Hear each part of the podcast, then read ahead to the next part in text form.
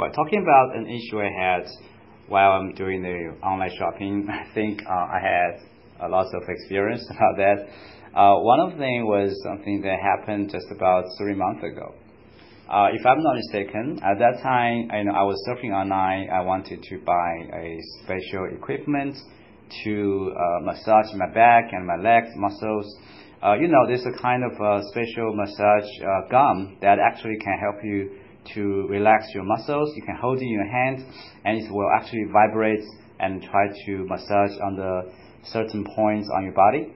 So I just uh, decided to buy it online because it's so you know quite convenient. Uh, so I searched online. I found many different shops, but in order to find uh, maybe a good bargain, I tried to find a the price, you know, the product with a kind of low price. Then I was attracted by one shop, and um, it's you know the price is actually very, kind of lower than the other shops. So uh, usually it's like uh, maybe 50 or 60 RMB, but it's just like 35. So I feel like wow, this could be a good bargain. So without uh, thinking, I quickly just placed order. However, uh, when they delivered the goods and I received it, uh, when I just uh, opened, I feel like seems like the box is a little bit too light, uh, not so heavy as I imagined. So uh, then I realized something was wrong. Uh, there was a problem. When I opened it, I found there was just a bag, uh, but without any equipment or machine inside. So I was really curious, you know, wondered like why, what happened. Um, so then I checked on the website. I realized that um, they just sell just just sell the the package, like the back of the machine, but they do not sell the machine.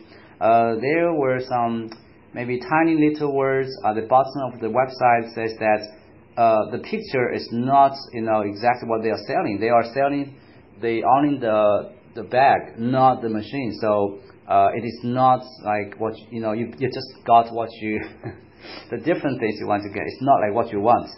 So I feel like wow, this is um, terrible. So I had to just uh, uh, contact the after sales service.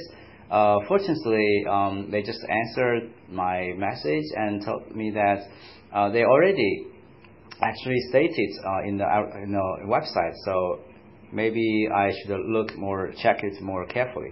But fortunately, I could refund it. I just initiate the refunding system and. Um, then uh, I just sent it to the delivery guy. Anyway, just uh, returned it. Fortunately, they just uh, gave me the money back. Um, anyway, that was uh, kind of um, uh, unexpected, unexpected thing for me because uh, usually I will, you know, just buy something and I will check carefully